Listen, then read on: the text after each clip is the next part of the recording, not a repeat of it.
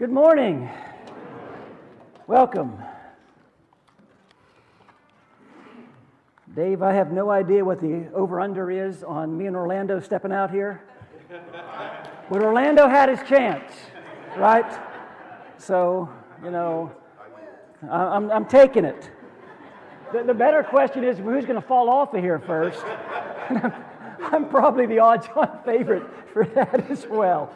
But, good to be with you this morning. Glad that you are here. Hope you had a really wonderful Thanksgiving week. And as Travis talked about, I hope that is just something that we do this week and every week. I want to start this sermon by asking a question. I'm going to ask for a show of hands on this. How many of you recognize the quote, "Love means never having to say you're sorry"? Just raise your hand if you recognize that quote. Love means never having to say you're sorry. All of you who've just raised your hand have dated yourself. Okay? Because if you're of a certain generation, you know exactly where that quote is from. And you know exactly who said that quote. It's from the 1970 movie Love Story, starring Ali McGraw and Ryan O'Neal. The story is, the movie was a huge hit, by the way, in the 70s. And the story is pretty formulaic in its plot. Ali McGraw is a smart, sarcastic co-ed. Ryan O'Neal is this young, brash jock. They meet in college, and immediately they hate each other, which means, of course, they're going to end up falling madly in love. And the first hour of the movie is a kind of a comedy about them falling in love, followed by 5 minutes of shared happiness, followed by 40 minutes of tragedy, as she gets sick and eventually dies.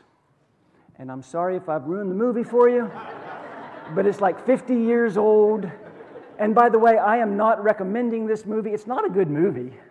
I saw it years after it came out, and I thought, well, this was such a huge hit. I thought, this is a terrible movie on just about every level. But that quote that she shares toward the end of the movie, and then he repeats, "Love means never having to say you're sorry," is actually number 13 on the AFI, American Film Institute's top 100 famous movie quotes of all time. Number 13, love means never having to say you're sorry, which of course is like the dumbest thing I've ever heard in my life.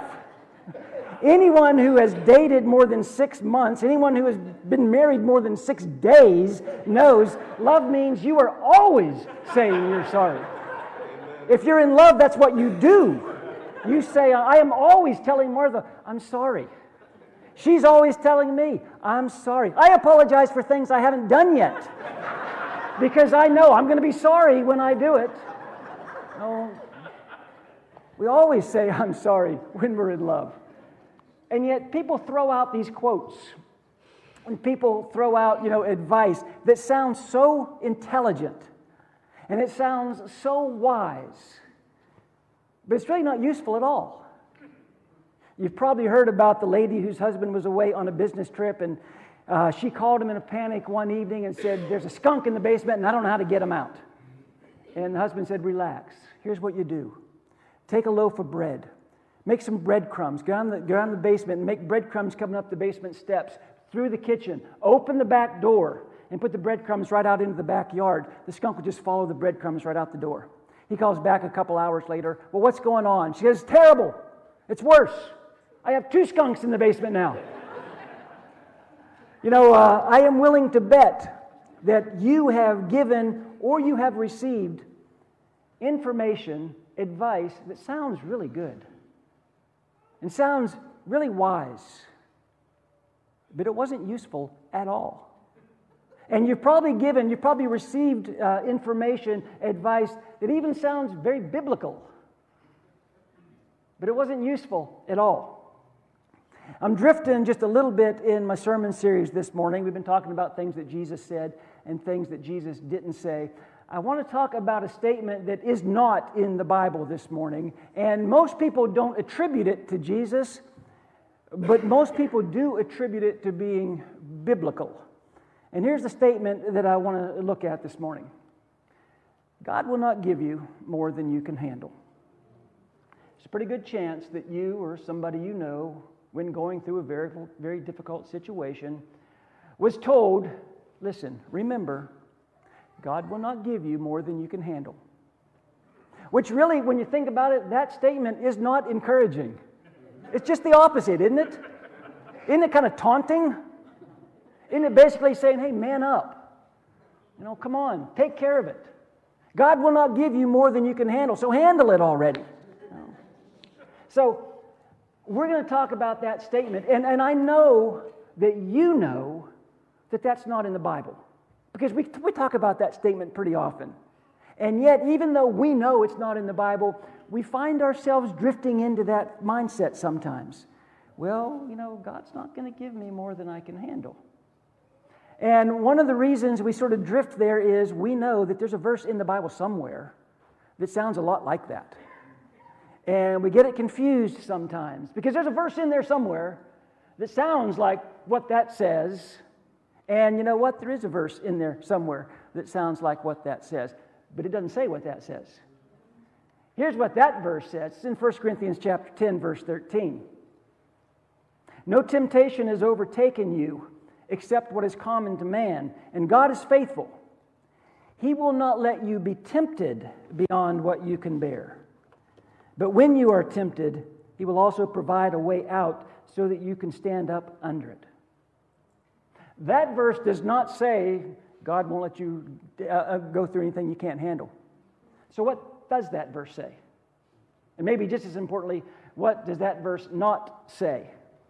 Well, what it is saying is not sinning is always an option. You always have the option not to sin. Because here's the deal. Just because you're following Jesus doesn't mean that Satan's not following you. You're trying to keep up with Jesus. Well, Satan's trying to attack you. And Paul says in this verse, not if you are tempted. What he says is when you are tempted. Because you can avoid temptation. But that verse is saying you can escape temptation. What Paul is saying here is that no Christian ever gets to say, yeah, I sinned, but I didn't have any choice.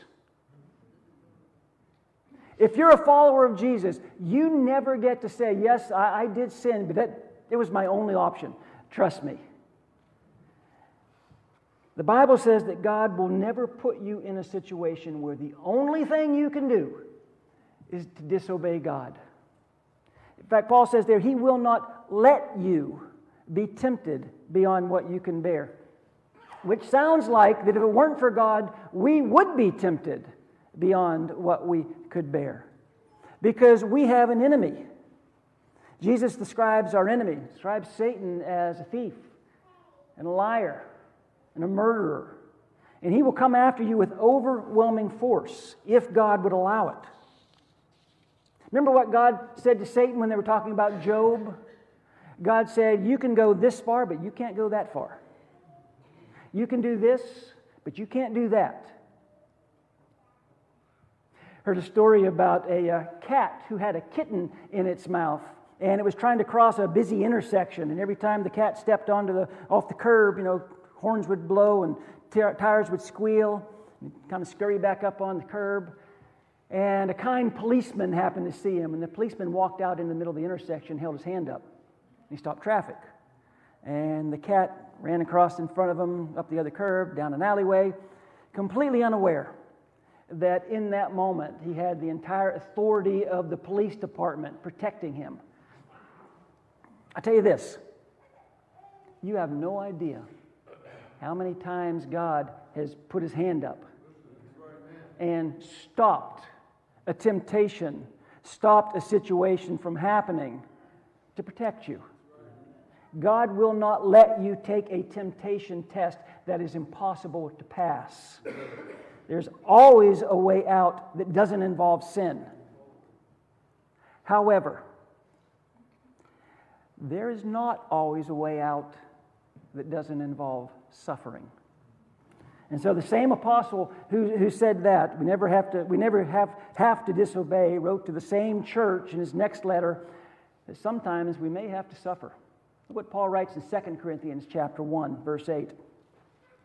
I think you ought to know, dear brothers and sisters, about the trouble we went through in the province of Asia. We were crushed and completely overwhelmed, and we thought we would never live through it. In fact, we expected to die. And so, while Paul says not sinning is always an option, he also says not suffering is never an option. We were crushed and overwhelmed, and we thought that we would never live through it. Does that sound like a man who might possibly be going through more than he can handle?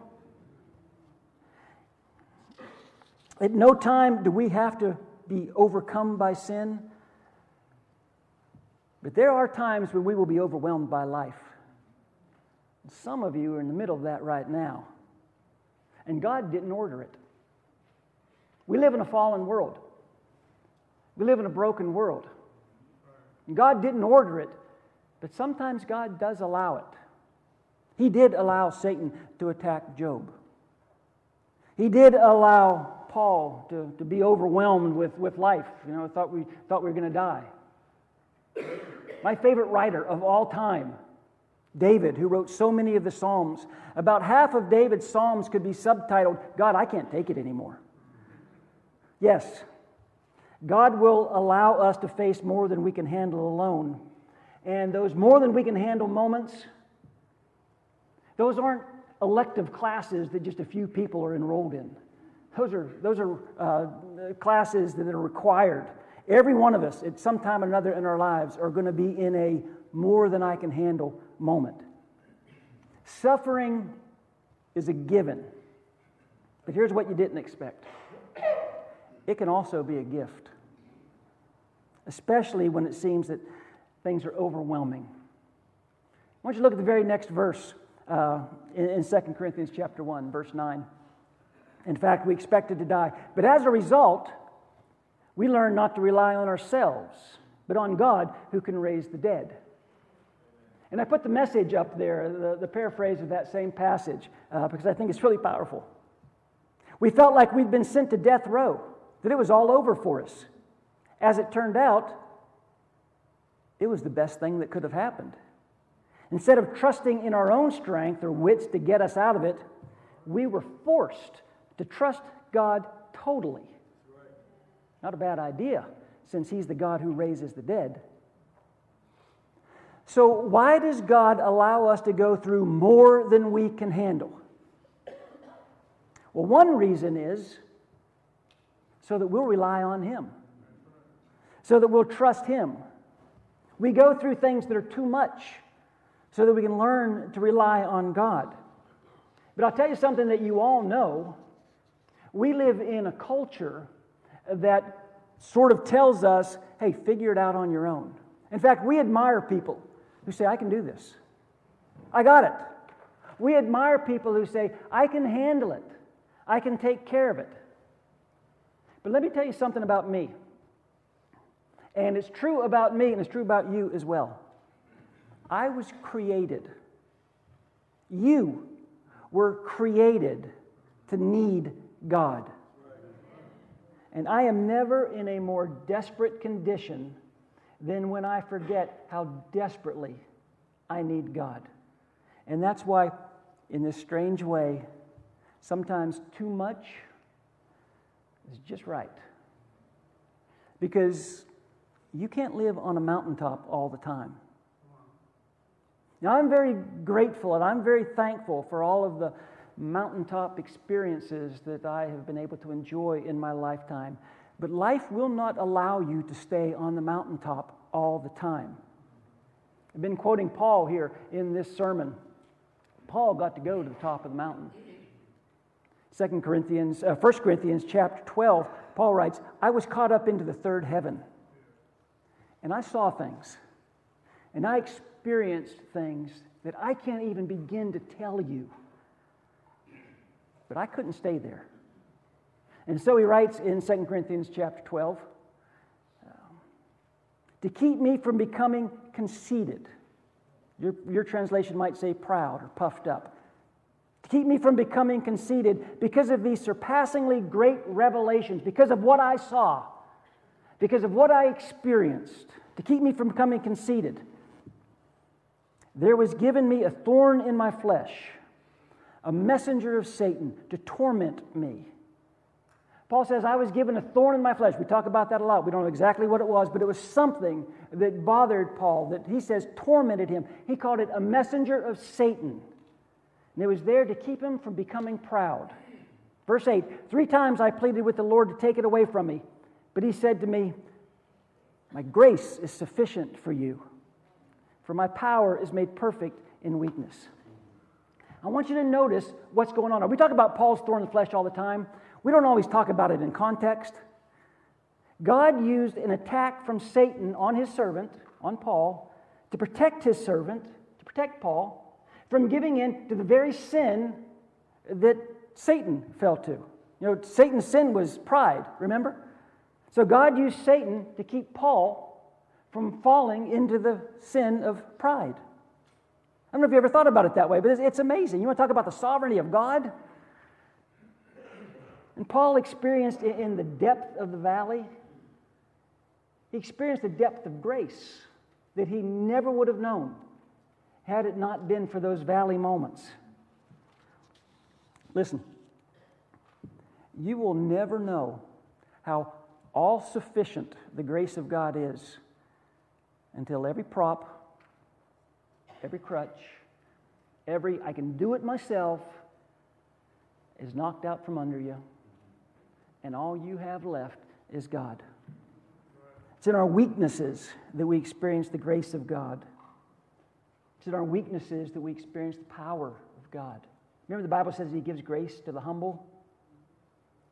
It's in the Bible several times, by the way.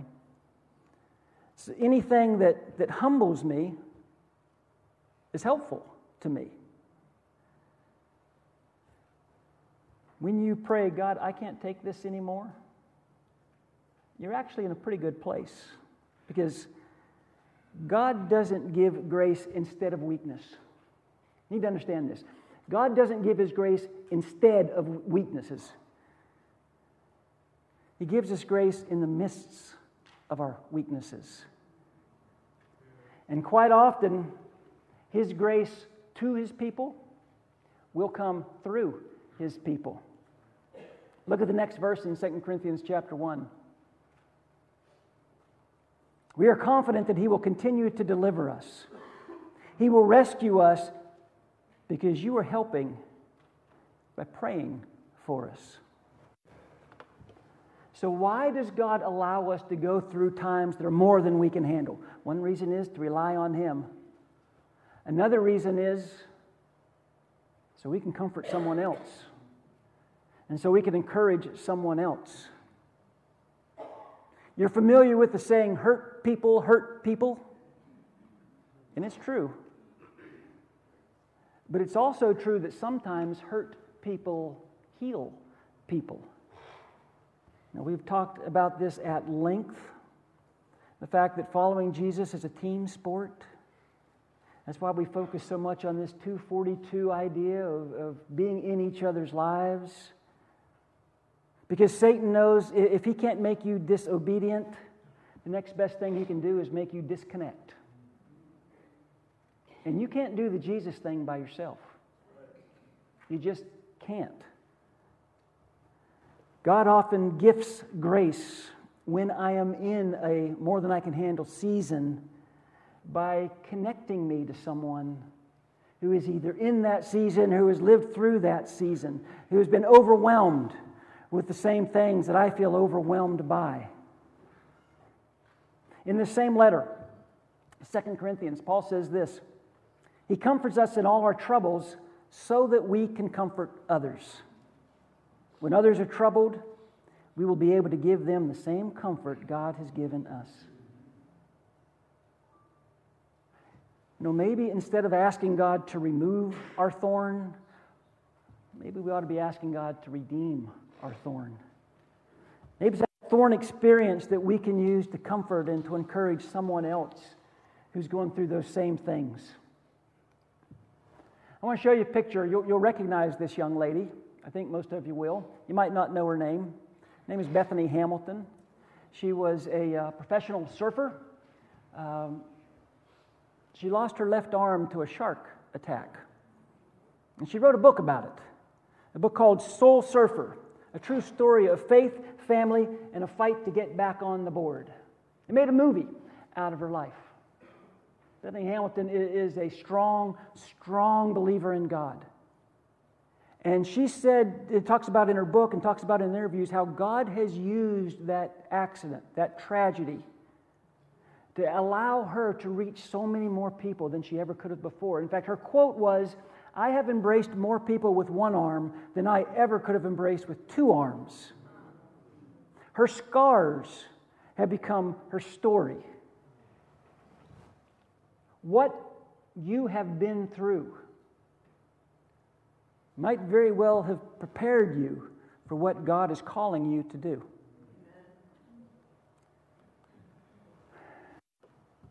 I want to end this sermon by doing something that I have never done before, and I have thought long and hard about doing it today, and I don't know that there's anywhere else that I would attempt to do this other than here at Bay Area. And the reason I say that is because I trust you, and we trust each other. And the reason I think we trust each other is we all are real, and we all are vulnerable, and we're honest with each other. And so I'm going to give you some more than I can handle examples. And if you are in or have been in one of those times of life, one of those seasons of life, I'm going to ask you to stand up. And listen, I'm not doing it to embarrass anyone, not to put anyone on the spot. You don't have to do this, obviously. I just want to remind us all how hard life is for everybody. And you don't have to worry about the live stream picking it up. The cameras are adjusted. It just gets the speaker. No one will see, who stands up. Again, it's not meant to be, embarrassing in any way. But I think it might be a good way to remind ourselves how desperately we all need God. So, if you have lost a family member in the last few years, if you've lost someone you love, would you please stand up?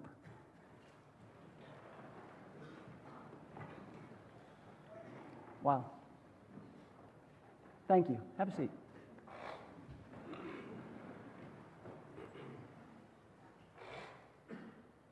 If you or someone in your family has gone through the pain of a divorce, would you please stand up?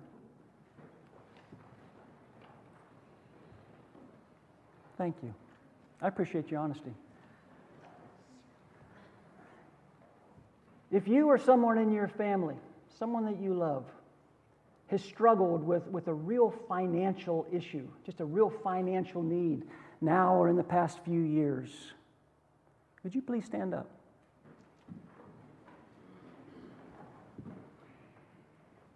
I appreciate that. Thank you. Just two more to go. If you are in the season, or just come out of the season, where you have gone through that wonderful yet very difficult season of being a caregiver to a parent, maybe a child, a loved one, would you stand up?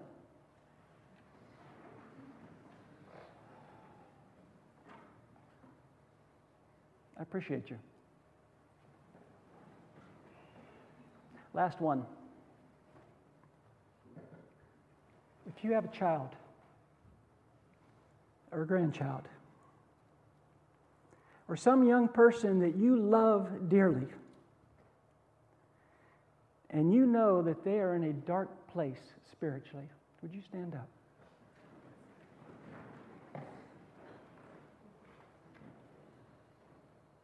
Thank you.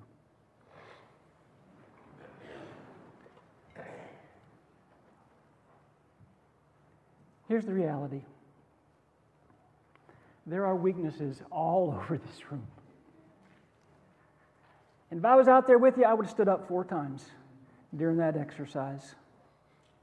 We all have been overwhelmed by life. We all have scars. So, what are we going to do? Because no one can take away your scars. But also, no one can keep us from sharing our stories, because our scars have become our story. And one day, we know that all this suffering is going to be removed. Someday, this suffering is going to be removed. The question is, in this day, can it be redeemed? Because when life gets more than we can handle, we learn that the grace of God is more than we can imagine. That's what the Bible does say. And someone that you know needs to know that you've learned that truth. You need to share your scars. You need to share your stories, because our scars and our stories are a tremendous, powerful witness. You know, whenever we think about giving God everything, we usually think about our talents and our abilities and our treasure, and that's certainly true. But when we think of giving God everything, we also need to think about giving God our weaknesses as well. Because again, those weaknesses are a powerful witness. And listen, God is not asking you to pretend like this season of life that you are in right now is fun. He's not asking you to enjoy this season of life. He's just asking you, don't waste it. You can use this season. You can use this time of your life when life is overwhelming to deepen your dependence on God and to help someone else who's finding their life overwhelming as well. We can turn our scars into our stories. So, as a church family, we're going to do what we always do when we finish a sermon. We're going to offer you a gift. It's the gift of prayer. And maybe through prayer, the problem doesn't go away. And maybe through prayer, the pain doesn't go away. But I will guarantee you that through prayer, you will have an infusion of grace that won't go away either.